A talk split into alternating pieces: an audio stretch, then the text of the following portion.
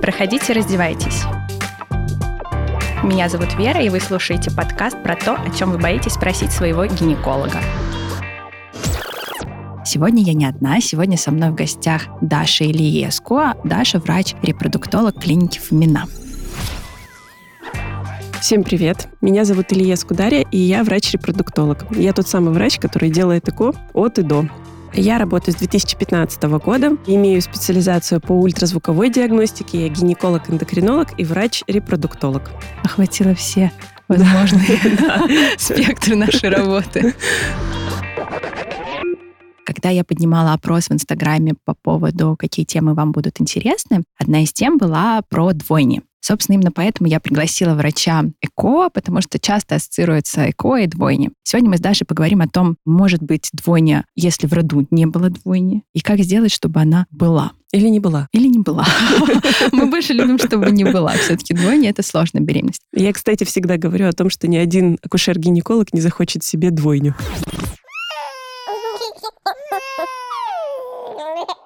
В истории человечества был очень интересный эпизод касательно близнецов. В книгу рекордов Гиннесса попал наш соотечественник э, Федор Васильев. У него было два брака, и вот в первом браке его жена родила 69 близнецов. Это были 16 двоен, 7 троен и 4 четверни. И во втором браке у него тоже э, были двойни, я, правда, не помню сколько. Но вот что интересно, почему попал мужчина, а не женщина, которая родила 69 человек? Об этой женщине, на самом деле, я специально гуглила, я ничего не нашла. Википедия единственное, что пишет, что, скорее всего, ее звали Валентина. Спасибо. Спасибо, что мы знаем ее имя. И что, скорее всего, она прожила в районе 76 лет.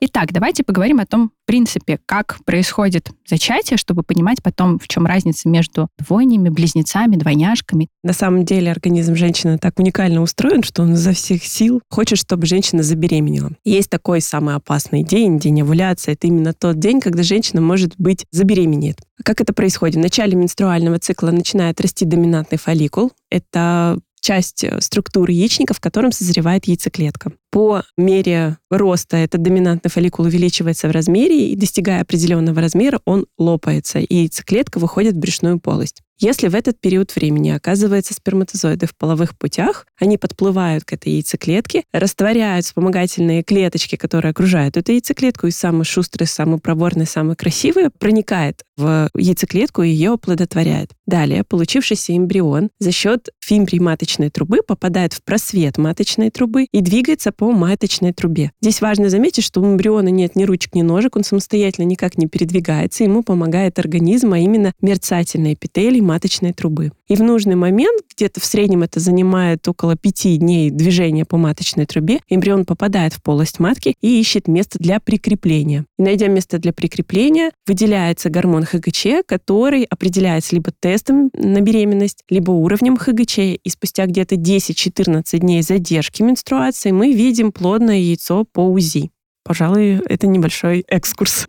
В чем разница между близнецами и двойняшками? В одном случае близнецы — это одна яйцеклетка и один сперматозоид и один эмбрион, который поделился. Близнецы — это копии друг друга. А двойняшки — это две разные яйцеклетки, два разных сперматозоида и два разных эмбриона. Очень большое заблуждение считать, что двойни — это когда в одну яйцеклетку попадает два сперматозоида. Вот это неправильное оплодотворение. Такой эмбрион не жизнеспособный. Это либо природой так заложено, что в одну яйцеклетку должен проникнуть один сперматозоид. То есть это либо близнецы получаются в результате деления эмбриона, либо это, например, двойняшки, которые абсолютно разные эмбрионы, абсолютно разные люди с абсолютно разным внешним фенотипом. И здесь э, очень большой большой такой лайфхак, как отличить близнеца от двойни. ну Близнецы, они всегда однополые, а двойняшки, они всегда разнополые. Ну, не, не ну всегда. нет, они не всегда, а, они могут, могут быть разнополыми, быть. да. Но близнецы это всегда однополые, например, сестры Олсен. Сестры Олсен, да, слишком популярно было во времена нашего детства. А все мечтали, мне кажется, нет, о сестре, братья-близнецы. Еще же есть известные близнецы, это актеры Электроник. Но это наши уже. Да, и есть еще эти близнецы, которые в Гарри Поттере. Дамблдор расхаживает у себя в кабинете. Мы рекомендуем вот, вот этот. Коридор одноглазой ведьмы приведет тебя в сладкое королевство. Да, Гарри, когда пройдешь куда надо, коснись палочкой и скажи «Шалость удалась». И карта исчезнет. Кстати, вот по поводу есть еще же сиамские близнецы. Это такое достаточно грустное осложнение беременности. Вот это когда эмбриончик тоже делится, но на более поздних сроках. И образуются неразделившиеся близнецы.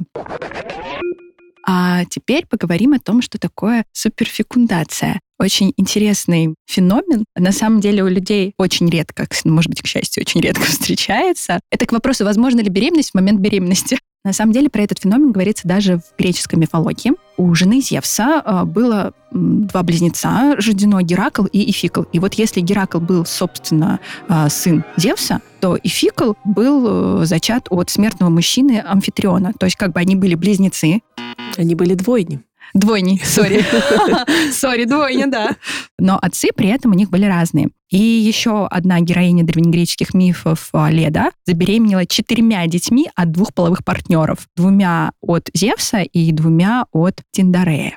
Собственно, исходя из мифологии, что такое суперфекундация? Суперфекундация — это ситуация, в которой образуется несколько доминантных фолликулов, и в результате полового акта разными сперматозоидами, принадлежащие разным мужчинам, оплодотворяются эти яйцеклетки. То есть получается, что яйцеклетка вообще активна и готова к оплодотворению в течение 24 часов. И время точное, когда она оплодотворится, мы точно не знаем. Поэтому сперматозоиды могут жить в половых путях в течение пяти суток, и поэтому точная маркировка, каким именно сперматозоидом оплодотворилась та или иная яйцеклетка, мы не знаем. Вот, кстати, я когда готовилась а, к записи этого эпизода, э, я, значит, пошла на PubMed гуглить про гетеропатеральную суперфекундацию, то есть вот это зачатие от двух разных отцов. И я нашла исследование, там был судебный процесс, разбирались, в общем, кто отец этих близнецов, и в роли кандидата было два мужчины, и у одного эмбриона один совпал, угу. а у второго ни один из них не подходил.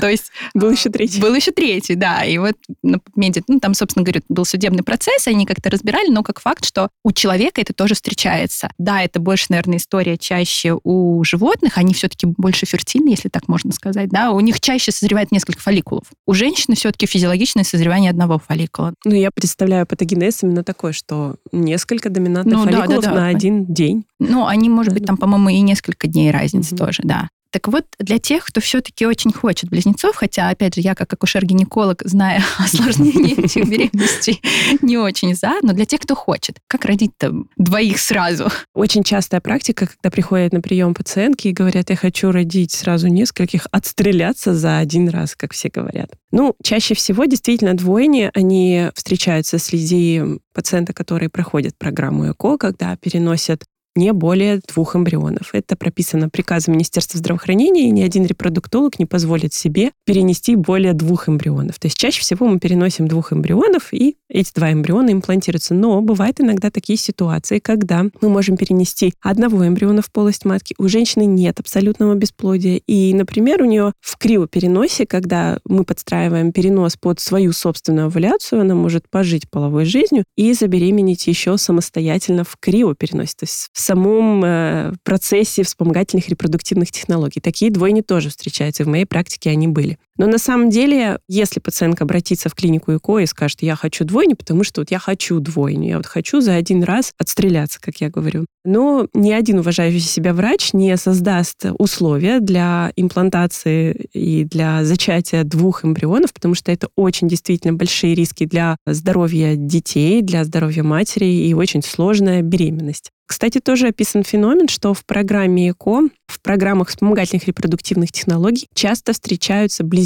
Это когда деление одного эмбриона. Описаны случаи, что в свежем переносе частота встречаемости близнецов около 2%, частота встречаемости в криопереносах около 3%. Смотри, а почему они делятся чаще в ЭКО? То есть это за счет того, когда переносят полость матки, какая-то травматизация, это какой-то стимул к делению они получают? Есть теории, точных данных пока нет, но есть теория, это то, что эмбрионы культивируются в определенной среде, которая как-то провоцирует их деление. Да, возможно. Но не всех.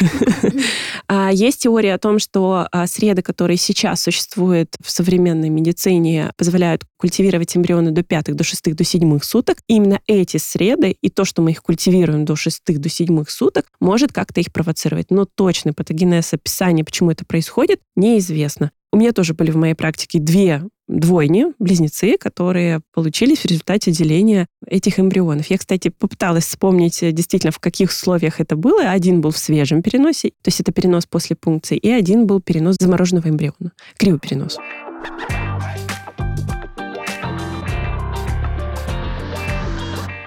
А вот следующий фактор риска, я знаю, материнский возраст. С возрастом да. число двоен увеличивается. Частота дизиготных близнецов, дизиготных это означает из э, двух яйцеклеток. Двойняшки. Да. Зачатых э, естественным путем увеличивается в два раза в возрасте от 15 до 35 лет. Почему так происходит? Дело в том, что у нас с возрастом мы знаем, что количество яйцеклеток только уменьшается, и в какой-то момент наш гормональный фон должен сильнее работать, концентрация определенных гормонов со временем увеличивается, чтобы вот запускать созревание фолликулов. И за счет того, что концентрация этих гормонов большая, может вызревать несколько фолликулов одновременно. Мы, кстати, видим это среди пациенток со сниженным авриальным резервом, поздний репродуктивный возраст, когда приходят женщины 35-40 лет, и мы в естественном цикле их наблюдаем, действительно у них спонтанно может произойти овуляция двух фолликулов. Да. Ну и плюс, опять же, женщины позднего репродуктивного возраста чаще будут обращаться за репродуктивными технологиями, например. Следующий момент — это расы и географические районы. Есть данные о том, что самая высокая частота рождения двоен, ну, многоплодных беременностей, это в Чили. Там примерно один случай к 51 случаю беременности. Боже, То какая есть это, статистика страшная. Да. А самая низкая частота в Венесуэле — это один случай на 294 Удивительно, что они находятся на одном континенте и практически соседи, но частота встречаемости их разная. Да, если по расам брать, то негроидная раса ассоциирована с многоплодными беременностями больше всего. А следующий фактор риска или условия, способствующие двойням, это паритет, то есть количество родов у женщин на данный момент. Согласно данным статистики, чем больше детей женщина родила к данному моменту времени, тем выше шанс рождения двойни даже с погрешностью на возраст матери. То есть, условно, если женщина начала рожать в 18 и уже имеет троих-четверых детей, то ее шанс на рождение двойни выше, вне зависимости от того, что у нее возраст до 35 лет. Теперь поговорим о генетике. Можно ли генетически просчитать, будет у тебя двойня или не будет? Это, кстати, большое заблуждение. И почему-то, не знаю, миф какой-то существует, что близнецы передаются через поколение. И я очень часто слышала, что у нас в роду были двойни, вот у меня тоже может быть двойни. Ну, действительно, есть определенная наследственная предрасположенность, но она не абсолютная. Описаны случаи, что это чаще передается по материнской линии. И если, например, у отца были в роду многоплодные беременности, то есть двойни, он сам не является, как это сказать, носителем этого гена, но он может передать своим дочерям. Ну вот UpToDate, кстати, это пишет. Но угу. если мы вспомним, с чего мы начали наш угу. эпизод про Федора Васильева, да, у которого угу. и в первом браке э, было 69 угу. детей, и во втором там тоже 18 детей, 6 пар близнецов и 2 тройни. Хотя мы говорим о том, что, угу. безусловно, на данный момент не доказано, что передается через отцовство, а наш соотечественник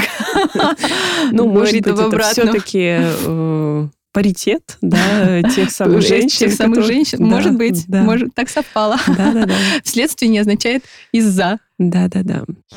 Совпадение, не думаю.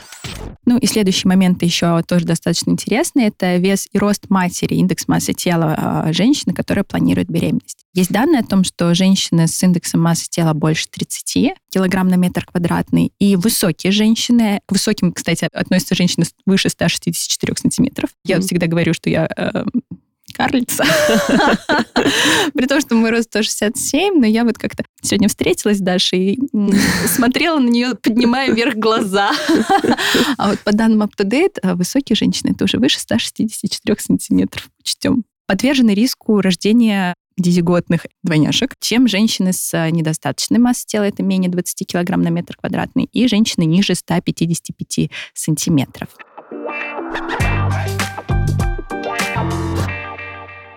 Что есть, чтобы родить двойню? Давайте спросим репродуктолога. Есть ли специальные факторы?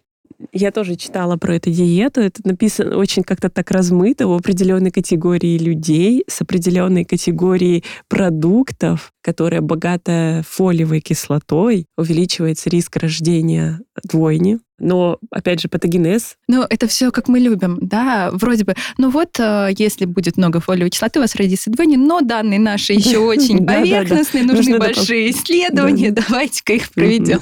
Это все как мы любим.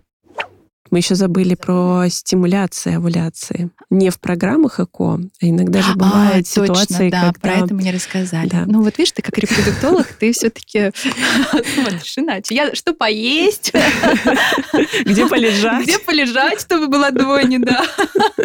Есть один из способов лечения бесплодия – контролируемая стимуляция овуляции. То есть это используются минимальные дозы гонадотропинов или таблетированная форма препаратов для стимуляции, которая провоцирует рост нескольких фолликулов. Почему это может возникать? Во-первых, если, например, у пациентки есть одна труба, или она непроходима, или она, в принципе, у нее одна, потому что она перенесла хирургическое лечение, например, там, либо гидросальпингса, либо внематочная беременность, и нужно как-то поспособствовать, чтобы овуляция произошла именно с той стороны, с которой существует эта труба. Но мы точно не можем спрогнозировать, ответит она ростом доминантных фолликулов в разных сторонах или с одной стороны. И как бы получается так, что иногда мы провоцируем рост нескольких фолликулов. Мы этого не хотим, мы этого не желаем, но это как-то само собой собой получается. Безусловно, мы стараемся, чтобы этих э, доминантных фолликулов было по минимуму, минимум один. один. да. Но бывает так, что, например, созревает два, и женщина не хочет откладывать планирование беременности, причем не в каждом доминантном фолликуле бывает та самая яйцеклетка, которая может оплодотвориться и дать беременность. И женщины, конечно, понимаю их, они хотят желанного результата, они живут половой жизнью, и так получается, что у них появляется две яйцеклетки, которые оплодотворяются сперматозоидом, и два разных эмбриона имплантируют интегрируются в полость матки. Вот у них появляется такая двойняшность. Двойняшность. Резюмируем. Кушер-гинеколог никогда себе не захочет двойню. Да, но если вы очень хотите, есть определенные способы ее получить. Стопроцентной гарантии мы не дадим. Вы можете использовать все народные методы. Ответственности мы за них не несем. Но с медицинской точки зрения ни один врач вам не поспособствует просто так сделать многоплодную беременность. А, значит, э, к народным методам относится рацион богатый фолиевой кислотой. Не доказано. Поехать в Чили. Ну, ты уже не будешь уроженкой Чили. Но, с другой стороны, у тебя есть муж чилиец, который, у которого может Принесет. быть порочную мутацию. Твоим дочерям. Да. Ну, если серьезно, то к факторам риска многоплодной беременности относятся ЭКО и всевозможные стимуляции овуляции. Возраст э, старше 35 лет, 35-40 лет. Дальше, ну, как мы сказали уже, да, расы, географические районы. Количество родов у данной конкретной женщины. Ожирение ожирение, точнее индекс массы тела и рост. Угу. Ожирение, индекс массы ну, тела, на рост, рост вы не да. повлияете, но на вес вы можете повлиять.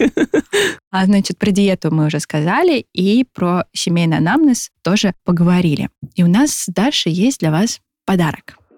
В связи с тем, что подкаст долго не записывался, мы вот решили, и наше руководство нас поддержало, подарить вам промокод на скидку 10%.